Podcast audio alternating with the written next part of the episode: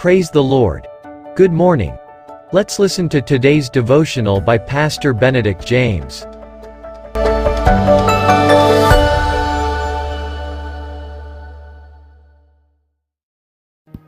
Greetings in the most wonderful and blessed name of Jesus Christ.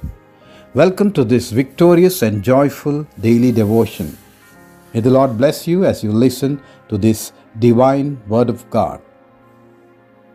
Topic for today Bread of Life. Those who have and long to have this living bread of life will never regret in life. John 6:51 says, Jesus said, or rather, I am the living bread which came down from heaven.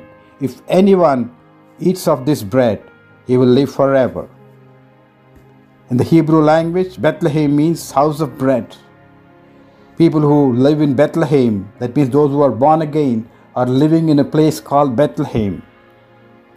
And it's how fitting that God sent Jesus, the bread of life, to Bethlehem to become the provision for all humanity there. The threshing floors at Bethlehem provided a place where the wheat was separated from the chaff. The seed was grounded into flour, and the flour made into bread. In the Old Testament, as we all know, Naomi and uh, her husband Elimelech lived in the blessed place where the house of which is the house of bread at Bethlehem. But when famine came, they moved out to escape that famine by going to Moab, which is a heathen nation, which means destruction.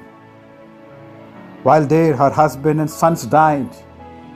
The consequences, leaving her with no means of support. But then she heard that God has blessed his people at Bethlehem with bread again. So she and her daughter in law Ruth returned back to Bethlehem. As long as we as Christians and believers move out of the sin that is from Moab and return back to Bethlehem, seriously and sincerely, God will bless us. Here we see Ruth found favor with Boaz at Bethlehem, near uh, in the vicinity of his field, and he welcomed her into his family. She came to Bethlehem poor, alone, empty, and outside the promises of God, being a heathen. God is not respecter of persons. She made a covenant with Ruth, uh, I beg your pardon, with Naomi, her mother in law.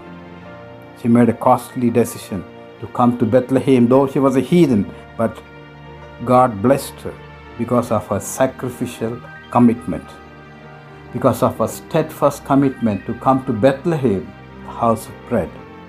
Well, Boaz made her his bride, brought her into the covenant, and enriched her life in every way. Never move out of God's blessed place, Bethlehem, which gives contentment, satisfaction, peace, and true prosperity, where the peace will be true and genuine and lasting. It's a true bread of life where you will never lack any good thing whatsoever.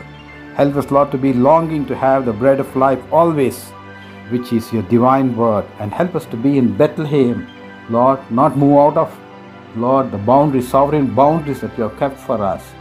And Lord, lest we step into Moab and be destroyed. Oh Lord, give us your grace to stay in Bethlehem to have the bread of life. In Jesus' name we pray. Amen.